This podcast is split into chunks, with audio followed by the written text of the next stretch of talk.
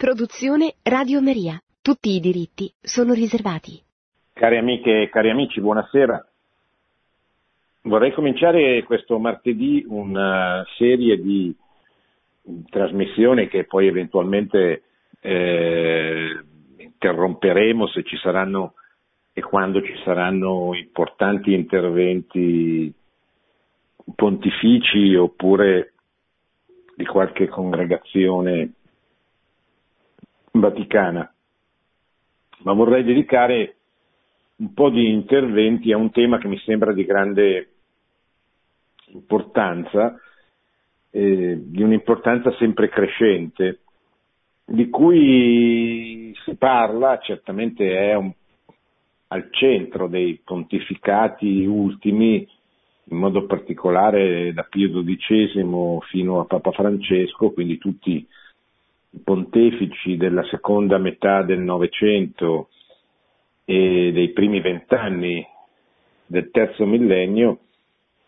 che appunto hanno dedicato molta parte dei loro interventi al tema della nuova evangelizzazione, anche se eh, questo termine si è cominciato a usare con Giovanni Paolo II dal discorso che fece a Nova Uta, la città senza Dio della Polonia comunista, nel 1978, durante il, suo, il 79, durante il primo viaggio apostolico nella sua patria, e perché, però anche prima, anche con Pio XII, con Paolo VI, eh, il tema della nuova evangelizzazione, sebbene non chiamato così, era, era presente, emergente. Allora eh, vorrei che andassimo a, a vedere le, le, radici di questa nuova evangelizzazione, il perché il Magistero ci chiede anche oggi con parole diverse, benché Papa Francesco usi il tema nuova evangelizzazione, per esempio c'è un capitolo in Evangeli Gaudium dedicato alla nuova evangelizzazione e poi il tema dell'evangelizzazione è costantemente presente nei suoi tanti, anche nei, nei, eh, negli esempi che usa, le periferie, eh, la Chiesa in uscita, l'andare verso gli ultimi dimenticati, sono tutte espressioni che eh, ci inducono a, a, mettere al centro dell'attività pastorale la Chiesa missionaria, cioè la Chiesa che eh, si preoccupa, come diceva San Giovanni Paolo II, di donare quello che, che ha ricevuto, di trasmettere quello che è, cioè il veicolo attraverso il quale il Salvatore Gesù, l'unico Salvatore del mondo, vuole comunicare la sua salvezza ad ogni uomo. Ma perché oggi c'è bisogno di una nuova, di una seconda evangelizzazione in Europa? Perché questo discorso vale per l'Europa, vale per gli antichi paesi di tradizione cristiana, vale per l'Europa, vale per la grande Europa, per la magna Europa, quindi vale per l'America, cioè per l'Europa fuori dall'Europa, ma vale soprattutto per l'Europa continentale, per la vecchia Europa, per eh, quel continente che sembra avere rinnegato Cristo, avergli voltato le spalle e non volerne più sapere. Proprio perché non è tanto un problema di persecuzione come era nell'epoca dei regimi comunisti, ma è un problema di, di espulsione, di estraniazione, di radicale separazione tra la fede cristiana, la religione la vita pubblica delle nazioni, che naturalmente passa attraverso il rifiuto di molti singoli, di molte persone che abitano questo continente. E proprio di fronte a questo, eh, di, di, fronte a questa situazione che i sociologi, gli studiosi chiamano secolarizzazione, cioè processo di allontanamento dell'Europa dalle proprie radici cristiane, ha generato nella Chiesa, nel magistero della Chiesa, l'esigenza di una nuova evangelizzazione, di una seconda evangelizzazione. Una esigenza che, è, eh,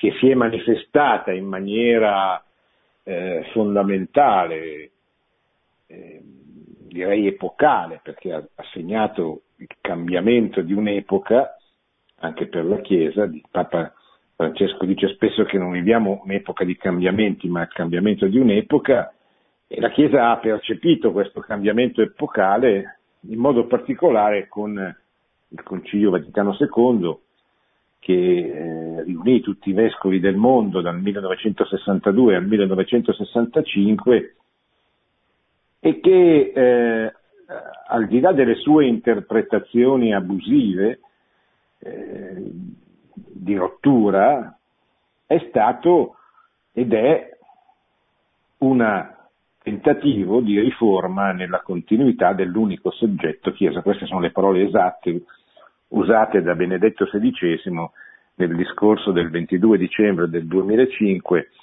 il discorso con cui definisce in modo tendenzialmente possiamo dire definitivo che cosa è stato il concilio, sottraendolo alle interpretazioni, direi, faziose, erronee, di chi lo interpreta come una rottura nella storia della Chiesa, eh, che poi sono da due punti di vista diversi, c'è chi lo interpreta come una rottura rivoluzionaria, cioè il, il, il concilio ha messo fine finalmente a una chiesa che si ispirava al Concilio di Trento, eh, che era superata e piena di difetti e di errori, e ha iniziato così una nuova primavera, una nuova chiesa completamente diversa dalla seconda.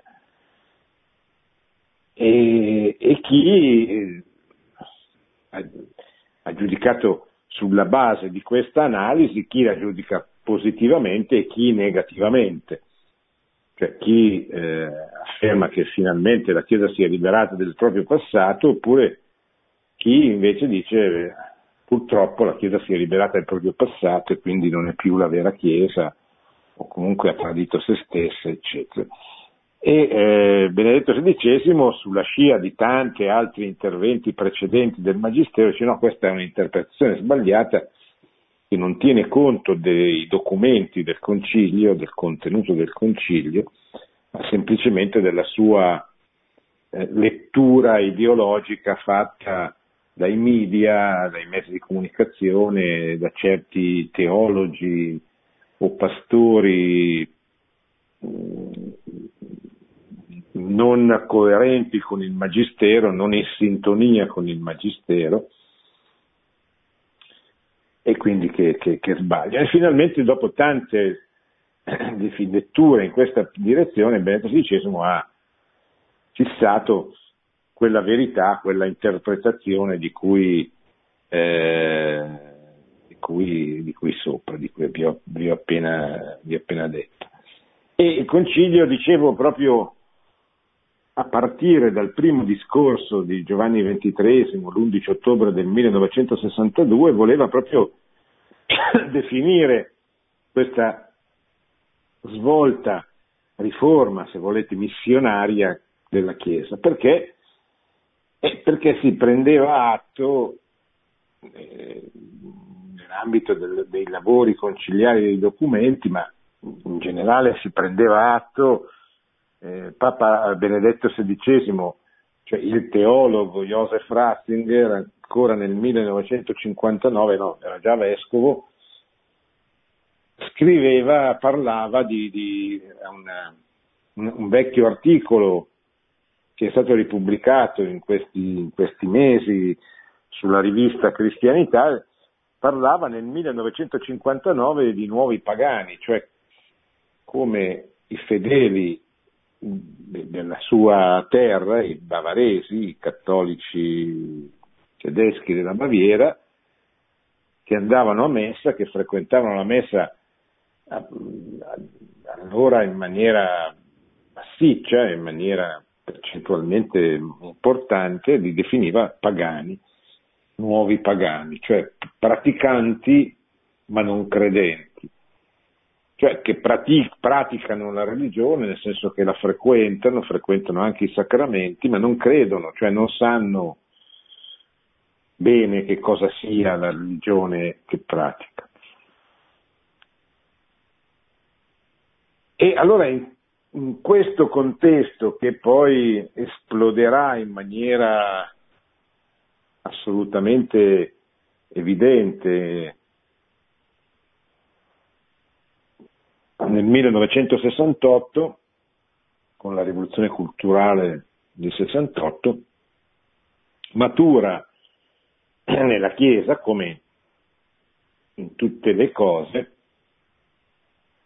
eh, matura il bisogno, l'esigenza, la, la, l'intuizione di una seconda evangelizzazione, cioè di una trasformazione missionaria della pastorale, della vita pastorale della Chiesa stessa. Trasformazione missionaria nel senso di nuova evangelizzazione, non nel senso che la missione sia una cosa che può apparire e scomparire nella storia della Chiesa, perché la missionarietà è una caratteristica costante, intrinseca alla Chiesa stessa. No? La Chiesa nasce per trasmettere al mondo il Vangelo di, di salvezza, il Vangelo della salvezza.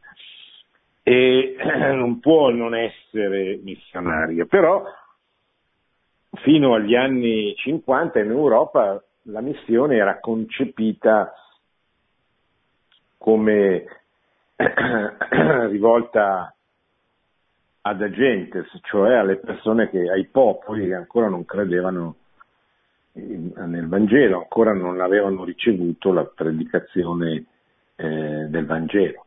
Il missionario era colui che partiva per quei luoghi dove appunto i missionari non erano ancora arrivati e quindi non erano ancora stati evangelizzati. All'interno dei confini dove si era realizzata la prima evangelizzazione, cioè all'interno dell'Europa, dell'Europa cristiana, la fede andava difesa dai nemici che erano stati nei secoli l'impero ottomano oppure le eresie interne, pensate ai catari, eh, andava difesa o dai nemici esterni, interni o esterni, come era stato durante tutto il Medioevo, appunto l'eresia dell'impero ottomano, oppure andava difesa negli ultimi due secoli dalle ideologie che tentavano appunto di espellere la Chiesa e la, vita, e la religione dalla vita pubblica delle nazioni, pensate alle ideologie che nascono, che esplodono con la rivoluzione francese nel 1689 e cercano per 200 anni, fino a caduta del muro di Berlino, di costruire un mondo che non preveda la presenza della religione. Quindi un mondo secolarizzato, completamente, radicalmente secolarizzato. E la Chiesa, le religioni vengono o vengono perseguitate direttamente, come poteva essere col nazismo, con il comunismo, o addomesticate, quindi ridotte come fu col fascismo, cioè la Chiesa può occuparsi di alcuni aspetti, ma basta, non, non, non andare oltre, oppure come nelle società liberali, nelle società liberali laiciste, eh, formalmente viene garantita una certa forma di libertà, ma di, di, di fatto la libertà religiosa viene impedita dalla costruzione di un progetto culturale e politico che esclude la religione o la riduce riducendola cioè la esclude riducendola a un fenomeno esclusivamente privato. Di religione meno si parla, meglio è, secondo questa prospettiva del liberalismo razionalista e laicista. Ed è allora in questo contesto che la Chiesa capisce, capisce che c'è bisogno non più di difendere, o meglio se volete anche, perché poi cioè, non è che le ideologie sono scomparse immediatamente, non è che non ci siano progetti di legge, iniziative ostili alla Chiesa, eccetera, e dove è possibile opporsi è giusto farlo, eh? è giusto scendere in piazza, è giusto fare i referendum, combattere tutte le battaglie politiche, culturali che sono state combattute e che devono essere combattute, ripeto, dove è possibile farlo. Però sempre di più il cambiamento di mentalità si rivela come una necessità. Eh, in una parrocchia frequentata dal 10-15% dei fedeli, sempre più dovrebbe nascere l'esigenza di dire, beh, ma gli altri 85, gli altri 90, dove sono? Come faccio a raggiungerli? Come faccio a parlare loro di Gesù Cristo, eccetera. E questo è un cambio di mentalità difficile perché ancora oggi, nonostante laicismo, la scristianizzazione, eccetera, nelle nostre parrocchie prevale una mentalità, potremmo dire, sacramentalista, cioè è importante dare i sacramenti, i bambini, celebrare i funerali, le messe, tutte cose vere, eh, cioè non è che indispensabili, ma eh, non è centrale, non è messa al centro della pastorale, cioè del, del progetto della parrocchia, il recupero, come raggiungere eh, quelli che chiedono ci vanno, che invece dovrebbe essere una preoccupazione, cioè proprio non è, non è previsto, ecco, non, non si fa nulla, ma nel senso che non ci si pensa nemmeno ecco, a questa categoria di persone. Questa è sostanzialmente la, la, la nuova evangelizzazione così come viene insegnata dal Magistero ormai da molto tempo. Adesso si tratta, cioè il mio scopo è quello di, di aiutare le persone a a crearsi questa mentalità, questa cultura, diciamo così, questa cultura della missione, della missionarietà, che non è più la missione ad gentes, o meglio, non è più soltanto la missione di cui c'è ancora bisogno, naturalmente, perché i cristiani sono solo il 30% della, della popolazione mondiale, quindi c'è il 70% che o non conosce o non, o non capisce bene che cosa sia il cristianesimo, eccetera, comunque che deve essere evangelizzato. Quindi c'è ancora questa necessità, ma c'è soprattutto in Europa, soprattutto nei paesi di antica tradizione cristiana, l'esigenza di, eh, di preoccuparsi di coloro che magari sono stati battezzati ma non, sanno nulla del cristianesimo, non credono di esserlo, non vogliono esserlo, non pensano di esserlo, oppure proprio non lo sono, non sono stati neppure battezzati, che aumenta sempre di più il numero dei non battezzati, oppure sono stati battezzati e poi abbandonati, oppure comunque vivono dentro nostre, accanto alle nostre comunità, ma, ma non, sono, non sono cristiani. Questi sono i lontani, gli ultimi, che non, che non sono soltanto i poveri, anche certamente, ma sono anche i poveri di Cristo, quelli che per i più diversi motivi, e sono veramente diversi i motivi, non conoscono, non amano Cristo, non frequentano la Chiesa, eccetera. Come fare ad avvicinarli, come fare ad annunciare loro Cristo? Questo è il grande problema che si pone la Chiesa e se non se lo pone è un problema. Perché chi battezzato non si pone questo problema ha un problema. Cioè ha il problema che non è veramente cristiano che Gesù, lasciando questa terra negli atti degli Apostoli, eh, ci invita ad annunciare il suo regno eh, in ogni parte del mondo, ci invita ad andare a battezzare non solo le persone, ma addirittura le nazioni. Cioè ci invita a questo apostolato. Ecco, siccome mi pare che questo non avvenga in maniera importante e significativa, credo che valga la pena riflettere su questo punto. Per formare queste persone, questi apostoli della nuova evangelizzazione, chiamateli come volete, che ce ne sono, eh, ci sono, grazie a Dio, diversi movimenti, associazioni che sono nate dopo il Concilio Vaticano II con questa spirito, con questa attenzione più o meno esplicitata nel termine nuova evangelizzazione, ma che hanno proprio questa, questa missionarietà nel proprio DNA, questo desiderio di comunicare la fede e quindi queste realtà che operano in questa direzione per fortuna ce ne sono, ma certamente non sono la maggioranza del mondo cattolico.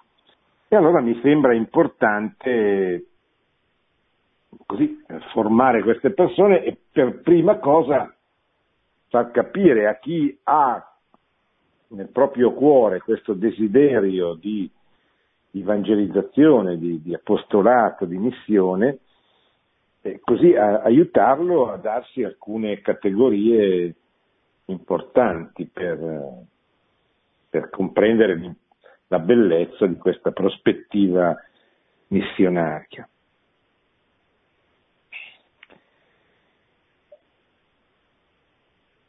Da dove nasce, dicevo all'inizio, questo atteggiamento, questa richiesta di una nuova evangelizzazione? Ah, direi senza ombra di dubbio che nasce, oltre che in generale dal fatto che la Chiesa è missionaria di sua natura, eccetera, ma nasce da un disagio. Cioè nasce dal disagio che la Chiesa ha nei confronti della modernità, cioè di quel mondo che nasce con la rivoluzione francese, con il 1789, cioè con la completa secolarizzazione degli stati della politica, possiamo dire, cioè prima del 1789 eh, i re governavano per grazia di Dio e poi per volontà della nazione, cioè che i re erano consacrati dall'autorità religiosa, l'arcivescovo di Reims, per esempio il re di Francia veniva eh, ordinato, veniva nominato tale con l'unzione del Sacro Crisma dall'arcivescovo di Reims. Cioè, perché? Perché l'autorità politica era, era un'autorità che governava il proprio popolo come un padre nel nome di Dio. nel nome di Dio, nel nome della legge di Dio, della legge naturale e eh, con un rapporto privilegiato nei confronti della Chiesa che era l'espressione della religione della totalità degli abitanti del tempo. Per cui la civiltà europea era una civiltà profondamente cristiana nella cultura, nel costume, nelle istituzioni, nata dalla prima evangelizzazione, cioè la prima evangelizzazione che conoscete benissimo, sapete che prima ci sono stati tre secoli di persecuzione, poi, poi la, la, fede ha, è diventata cultura piano piano, come diceva San Giovanni Paolo II, lentamente ma inesorabilmente, progressivamente, è penetrata nei criteri di giudizio, nella vita artistica. La Chiesa di fronte alla modernità, cioè di fronte a una società che non conosce più nel proprio DNA la differenza tra il bene, del bene e il male, tra il vero e il falso, eh, prova un, un disagio. Cioè, il disagio di fronte alla scristianizzazione, una scristianizzazione che diventa di massa dopo la prima guerra mondiale, una scristianizzazione che dice che i fedeli diminuiscono, che le ideologie eh, conquistano e strappano alla Chiesa nell'epoca appunto successiva alla Grande Guerra milioni e milioni di anime, eccetera. E allora la Chiesa si interroga cosa deve fare, cosa fare, come fare a, ad annunciare Cristo se non se ne sente più parlare in famiglia, se non si frequenta una parrocchia, se le parrocchie magari non sono libere di, di professare la fede, di educare alla fede come vorrebbero, se le famiglie non mandano più i figli nelle parrocchie, o comunque se non ci vanno più loro. Come fare, per esempio, oggi, quando la stragrande maggioranza dei giovani, dopo la cresima, cessa, smette di frequentare la Chiesa? Ah, per rispondere a questa domanda, che è la domanda, no? cioè un cristiano non può non porsi questa domanda, se non si pone questa domanda non è un cristiano. Cioè, se non si chiede ma cosa devo fare io per, per far conoscere Gesù Cristo, per farlo amare. E purtroppo guardate che questo è il vero problema, la grande maggioranza di noi fedeli non si pone questo problema, cioè non si sveglia la mattina con la preoccupazione ma cosa posso fare io per Cristo? Cosa devo fare per annunciarlo? per farlo conoscere, per formare le persone, per, a cominciare dai, dai, miei figli, dai miei nipoti, dai miei amici, dalle persone che vivono con me. Perché se io non ho questa domanda che incombe sulla mia vita, la mia vita è una vita poco cristiana, cioè magari attenta a, tante cose belle, importanti, eccetera, ma che non sono finalizzate all'evangelizzazione, a far conoscere Cristo, a costruire una civiltà, una società più cristiana, eccetera. Quindi, prima cosa, stiamo parlando di evangelizzazione, di nuova evangelizzazione, ma tutto questo nasce dal cuore delle persone, se non nasce dentro di noi, beh, non è che possiamo lamentarci perché dice, viviamo in un mondo brutto, ma tu cosa fai per migliorare il mondo nel quale vivi? E io sento spesso tanta gente che si lamenta, ah, che brutto, che non era così, se sono persone anziane ai miei tempi. Eh, ma tu cosa fai per, perché, perché i tempi nei quali vivi diventino migliori? Ti impegni? Frequenti riunioni, leggi, studi e soprattutto preghi perché se tu mi dici ma io ho 90 anni, non posso far nulla, ma come non puoi far nulla? Puoi pregare, preghi, cioè, preghi per, perché le anime si salvino, perché, perché la tua patria, perché l'Italia ritorni ad essere una nazione cristiana. Perché se noi diciamo che la preghiera è in grado di spostare le montagne, come dice Gesù nel Vangelo, quindi è vero, poi ci dobbiamo credere. Cioè tutto questo che vi sto dicendo può avvenire, cioè può partire una seconda evangelizzazione soltanto dal cuore degli uomini e dalla loro preghiera. Se non c'è la preghiera non parte nulla e se parte qualcosa senza la preghiera parte male e finisce peggio. Allora, che cosa, cioè come si è cercato di risolvere da parte delle persone più attente a questo problema? Trascuro le trascuro le risposte ereticali, cioè il modernismo, Pio X definì la sintesi di tutte le eresie all'inizio del Novecento,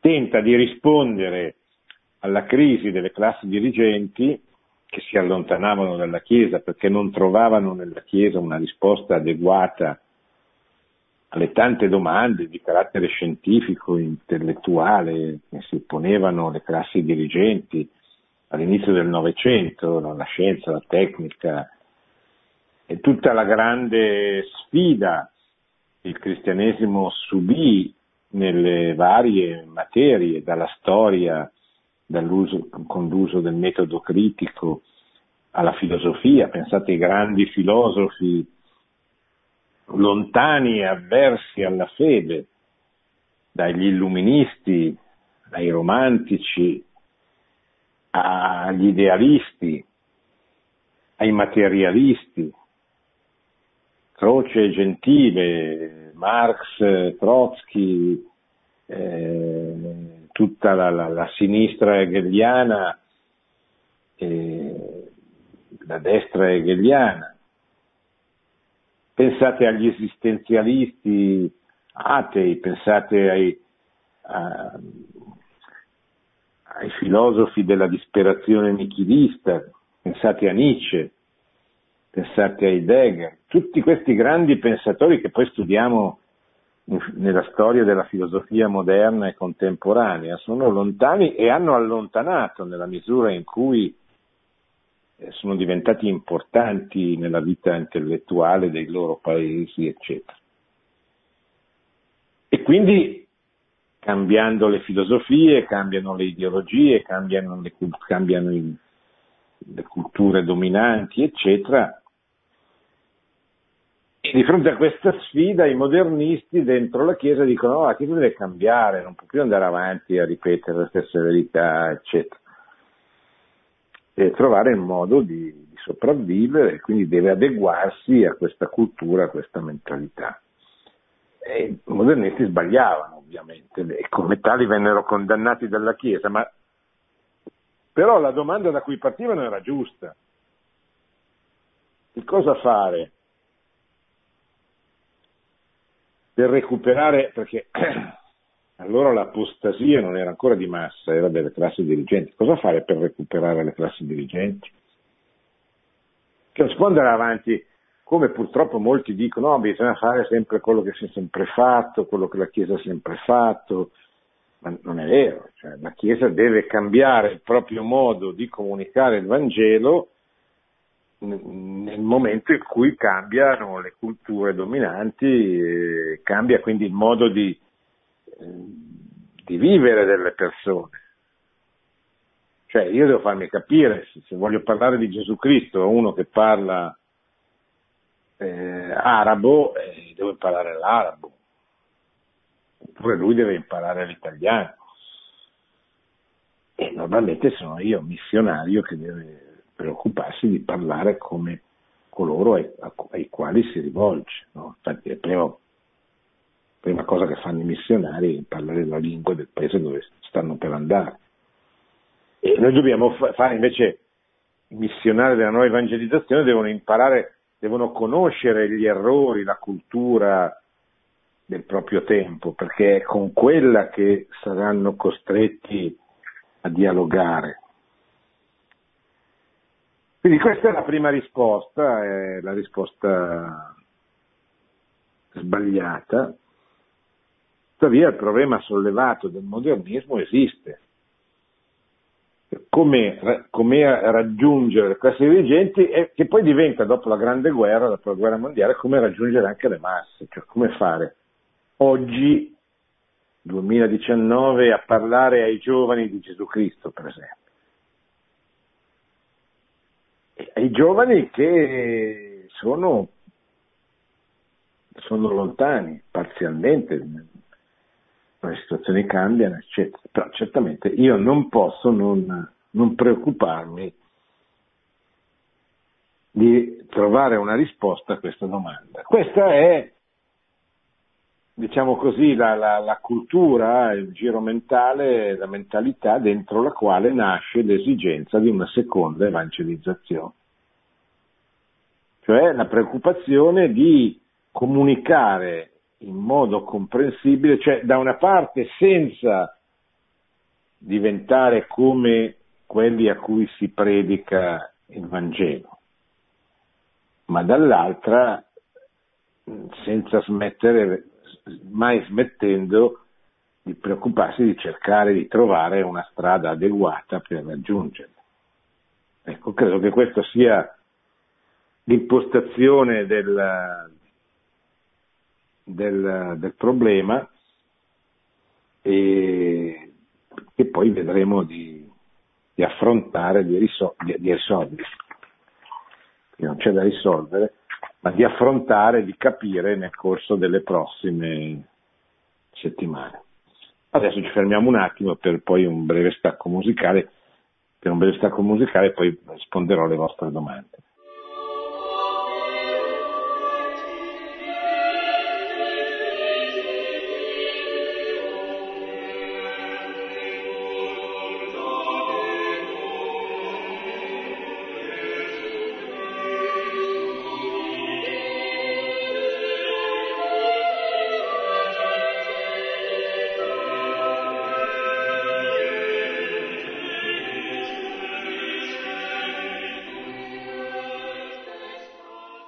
Pronto?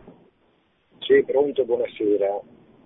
Buonasera. Sì, da dove chiama? Leone Ruggero da, da, Venezia. Come? Ecco. Leone Ruggero non ho capito. Venezia. Sì. Venezia. Leone sì. Ruggero da Venezia. Ecco, Perfetto. La mia domanda è questa, come, ehm, come conciliare diciamo, il nostro Signore Gesù Cristo e la sua immacolata sposa che è la Chiesa e il Magistero eh, con la, la, l'aggiornamento che si è voluto diciamo, col Concilio, eh, come, come, come, si può eh, diciamo, aggiornare ecco, l'insegnamento del nostro Signore con i tempi moderni e l'uomo moderno che homo economicus, diciamo, quindi che, che all'interno di questa grande apostasia che possiamo definire nel 2019. Ecco, questa è la mia domanda eh, sì, ci tengo a fare come zio perché io non, non ho, ho, una sorella, quindi capito, e non sono zio e, e, mi è difficile anche rispondere alla, alla mia nipotina quando mi chiede delle, delle, delle, cose, tant'è che io gli ho preso il catechismo, diciamo, quella domanda secca di San Fiodecimo, diciamo, che secondo me è molto facile, anche se... Ecco. Sì, Beh, per esempio se lei prendesse anche il compendio del catechismo della Chiesa Cattolica che ha la stessa impostazione di domanda e risposta, però è più ricco, è più ricco di Sacra Scrittura, di riferimenti del catechismo di San Pio X. E poi è il catechismo universale della Chiesa di oggi sa, il, l'aggiornamento, cioè la Chiesa è sempre in aggiornamento, se lei vede la Chiesa come è cambiata eh, da, da, dagli atti degli Apostoli eh, fino a, ad oggi, eh, vede che la Chiesa se, è, è, è, sempre stata sempre reformanda, si dice, Ecclesia sempre reformanda, è sempre stata in stato di riforma, cioè la Chiesa indaga sempre su se stessa, cerca di riformarsi per rendersi sempre più adeguata allo svolgimento dell'opera che Cristo le ha affidato, appunto di portare il suo Vangelo nel mondo. Eh, per cui la Chiesa del Medioevo è molto diversa dalla Chiesa dei primi tre secoli, come è molto diversa dalla Chiesa del, del Concilio di Trento, così come oggi la nostra Chiesa è diversa. Eh, ma diversa cosa vuol dire? Cioè diversa eh, non nel senso che eh, cambiano i dieci comandamenti che sono sempre quelli, cambiano il dogma, che, se, che sono i dogmi che sono sempre quelli, cioè non cambiano i fondamentali, ma cambia soprattutto il modo di comunicarli a, agli uomini, no? agli uomini del proprio tempo. Se io voglio farmi capire, eh, devo in qualche modo usare il linguaggio, le modalità espressive delle persone che ho davanti. Tra l'altro devo imparare a usare un linguaggio scientifico se ho di fronte dei professori, un, linguaggio semplicissimo se ho di fronte delle persone eh, poco scolarizzate, eccetera. Quindi, ecco, questo è l'aggiornamento, cioè questo è, l'aggiornamento consiste intanto nello studiare il proprio tempo, cioè capire come pensano le persone, come operano, che cosa credono le persone alle quali ci vogliamo rivolgere, che nel caso specifico sono le persone della, eh, che vivono con noi, che vivono intorno a noi, che leggono, ascoltano quello che noi, quello che, che viene comunicato, trasmesso nel nostro tempo, eccetera. Cioè, l'aggiornamento nasce anzitutto dalla, dalla preghiera, dalla, dobbiamo pregare per le persone che incontriamo, per quelle persone che vogliamo evangelizzare per i nostri studenti se siamo dei professori, per i nostri dipendenti se siamo degli imprenditori, per i nostri amici, per i nostri familiari, eccetera. Pregare perché Dio ci dia la forza, la luce da, per capire come fare a parlare, perché possiamo essere compresi, perché ci capiscano. Ecco, questo è il ragionamento.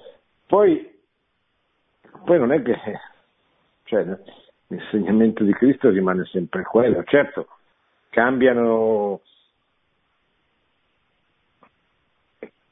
cambiano i problemi e quindi la Chiesa che non è un gruppo di intellettuali, ma è la sposa di Cristo che si preoccupa di salvare anzitutto i suoi figli, le preoccupazioni del Magistero della Chiesa sono soprattutto preoccupazioni legate a quello che succede nel nostro tempo, a problemi del nostro tempo. Ma d'altra parte, appunto, la Chiesa non è una cosa per studiosi, ma è, è la realtà, è il corpo di Cristo che risponde per, ai problemi che i suoi figli incontrano oggi perché li possano affrontare e superare. Pronto? Eh, pronto? Buonasera professore, mi chiamo Roberto, sì, chiamo, chiamo, da Foggia.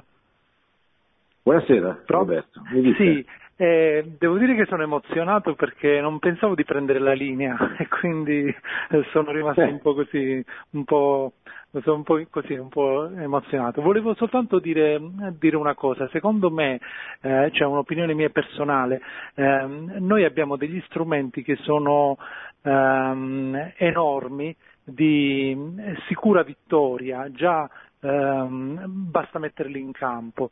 E sono, secondo me, ripeto, l'adorazione perpetua e la riscoperta del, dei primi sabati del mese, questo per dirne soltanto due, perché diciamo, eh, è stata la Madonna stessa a dirci eh, nel 1917, se non sbaglio a luglio, ehm, che per, oppure a il 25, nel, 19, nel 1925 a, a Suor Lucia disse sono venuta nel mondo per stabilire la devozione al mio cuore immacolato e per salvare le anime. E quindi lei ci ha dato con il primo sabato del mese lo strumento per salvare le anime. E, e francamente io rimango perplesso che dopo 102 anni la, la richiesta della Madonna eh, resti decisamente disattesa, cioè c'è un'autostrada, dico a otto corsie, eh, che è vuota. Questo è, un tema. L'altro tema è l'adorazione perpetua, perché io eh, quando eh, davanti al tabernacolo immagino che dentro c'è, c'è Gesù, c'è Dio, cioè mi fa eh, mi fa eh, soffrire il fatto di sapere che Dio è, è, sta stretto in una, in una, celletta di 30 x 30 x 30. Quindi la, eh, diciamo, cacciare fuori il Signore per, per l'adorazione perpetua avvicinerebbe tantissimi giovani, soprattutto i giovani della notte, perché noi abbiamo l'illusione di, di far arrivare il messaggio ai giovani, ma non li andiamo a cercare alla, all'ora in cui giovani vivono, alcuni giovani vivono. Quindi l'adorazione perpetua, almeno eh, in, una, in, una, chiesa in ogni città, sarebbe cioè, anche questa un'autostrada autocorsie per, per, eh, per, avvicinare in questo caso in particolare più i giovani. Grazie, l'ascolto. Sì, grazie Roberto. Beh, sono d'accordo che questi due sono strumenti fondamentali peraltro usati, eh, perché per esempio la luce nella notte è proprio l'adorazione eucaristica che viene fatta in molte chiese, tra l'altro una a Milano, dove, vicino dove abito io. Tutti i mesi viene fatta questa esperienza di eh, tenere aperta la chiesa un pezzo della notte con esposto il Santissimo Sacramento, con dei preti in confessionale e con molti giovani che escono due per due e vanno a suggerire, a chiedere, a parlare con i loro coetanei che sono in giro. Di solito queste cose avvengono il sabato sera, quando ci sono molti più giovani in giro, invitandoli a venire in chiesa. E ne vengono molti, eh. Ogni notte centinaia, dai 400 ai 600 giovani entrano in chiesa molti dei quali si confessano, altri stanno lì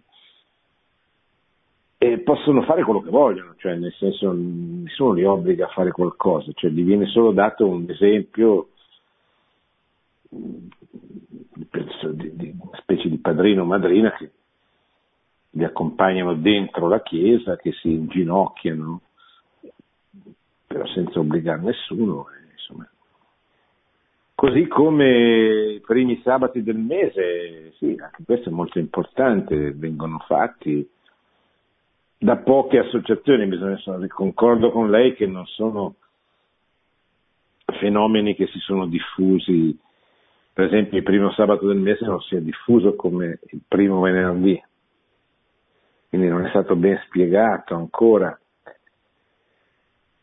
Tuttavia la strada dell'evangelizzazione può conoscere anche altre modalità, cioè se io riesco a convincere una persona a fare la comunione tutti i giorni, la comunione quotidiana, meglio ancora partecipando alla Santa Messa, e vabbè, poi questo, eh, cioè poi farà anche i primi sabati, ne terrà conto, però diciamo così eh, è più avanti del, de, della pratica dei primi sabati, proprio perché ha capito la centralità del santo sacrificio della messa nella sua vita, tanto che eh, tutti i giorni va a incontrare il Signore nel, nell'Eucarestia.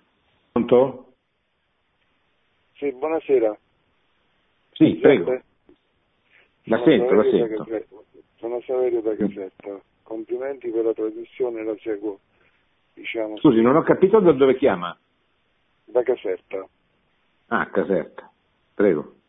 Mi dica, Senta, mi dica. Io, eh, premesso che eh, siamo d'accordo che la questione innanzitutto è una responsabilità personale, cioè si gioca a livello di responsabilità personale, però evidentemente diciamo, eh, il concilio di Vaticano II eh, nasce per affrontare diciamo, in modo, dire, di, a livello diciamo, di Chiesa nel suo complesso l'urto della modernità, no?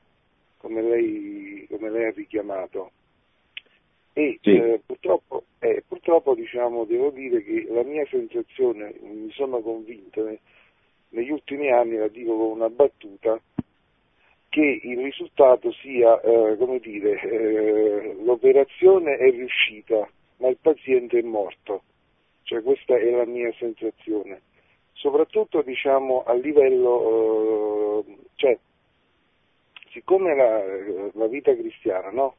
è una messa vissuta fondamentalmente, è una liturgia vissuta, lei non crede che a Mm. distanza di 50 anni, eh, cioè siccome si, fanno, si stanno facendo tanti sinodi su vari argomenti importanti, lei non crede che a distanza di 50 anni sia necessario una, una non dico una revisione, ma una verifica, almeno sul piano liturgico, come lei diceva, no? se io eh, riesco a convincere uno a fare la, la- la comunione tutti i giorni, no?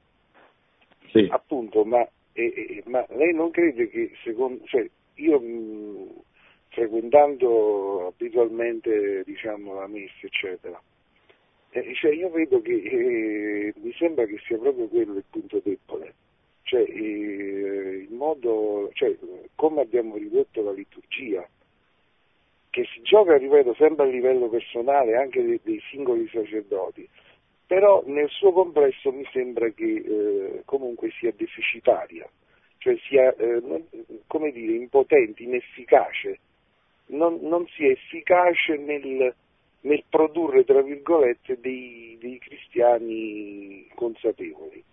Ecco, questo eh, non so come dire, quindi non so se, non so le- lei se concorda in qualche punto. Ma certamente c'è stata negli anni successivi al concilio una, una crisi nel senso di, di- di- di- un involgarimento della- delle celebrazioni e della liturgia che ha fatto sì che attraverso il mancato rispetto delle, delle rubriche liturgiche, quindi delle modalità del- del- della liturgia, eh, si è prodotto un disastro in molti casi soggettivistico e relativistico, gente che celebra un po' come vuole, secondo ecco. Però questo è nato da un abuso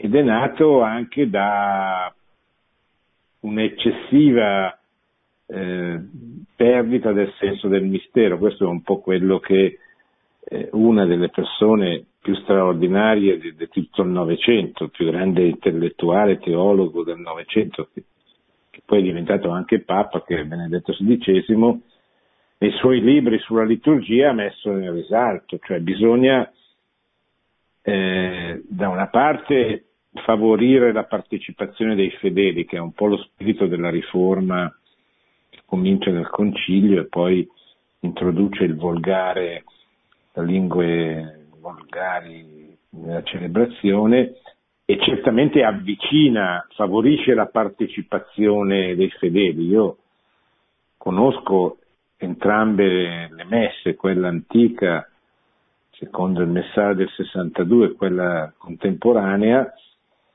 mi piace moltissimo e poi quando vado frequento spesso la messa antica, la messa- devo dire che sicuramente la grande maggioranza dei fedeli che vanno preferiscono quella moderna perché partecipano, partecipano di più,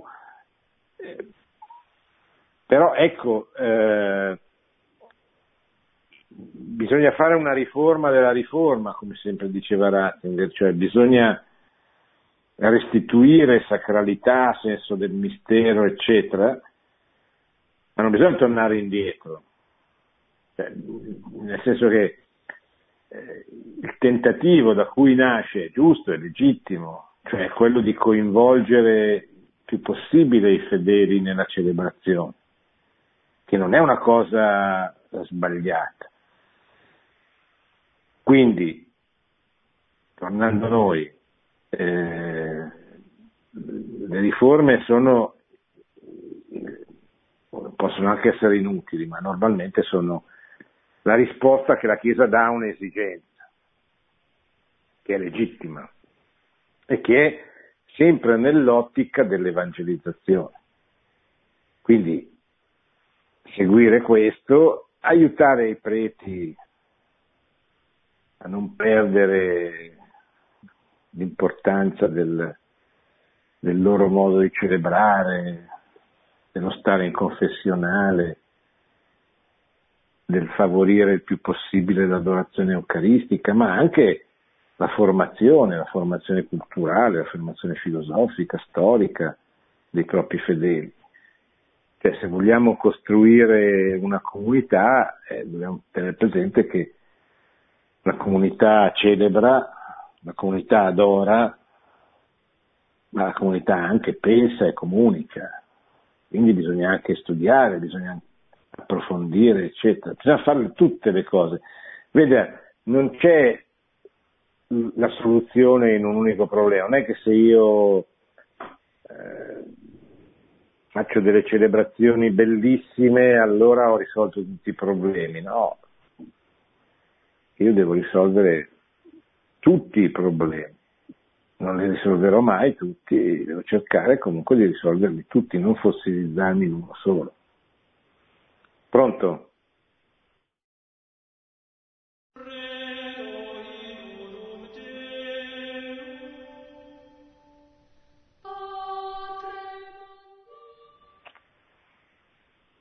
Bene cari amici, siamo arrivati alla fine di questa trasmissione, ho cominciato a parlare delle origini della nuova evangelizzazione, come la Chiesa ha ritenuto di dover dare vita a questo fenomeno della nuova evangelizzazione che è così importante per rispondere al secolarismo, alla secolarizzazione. Andremo avanti, magari cominciando a vedere anche, a leggere insieme qualche pezzo di qualche documento relativo appunto alla nuova evangelizzazione.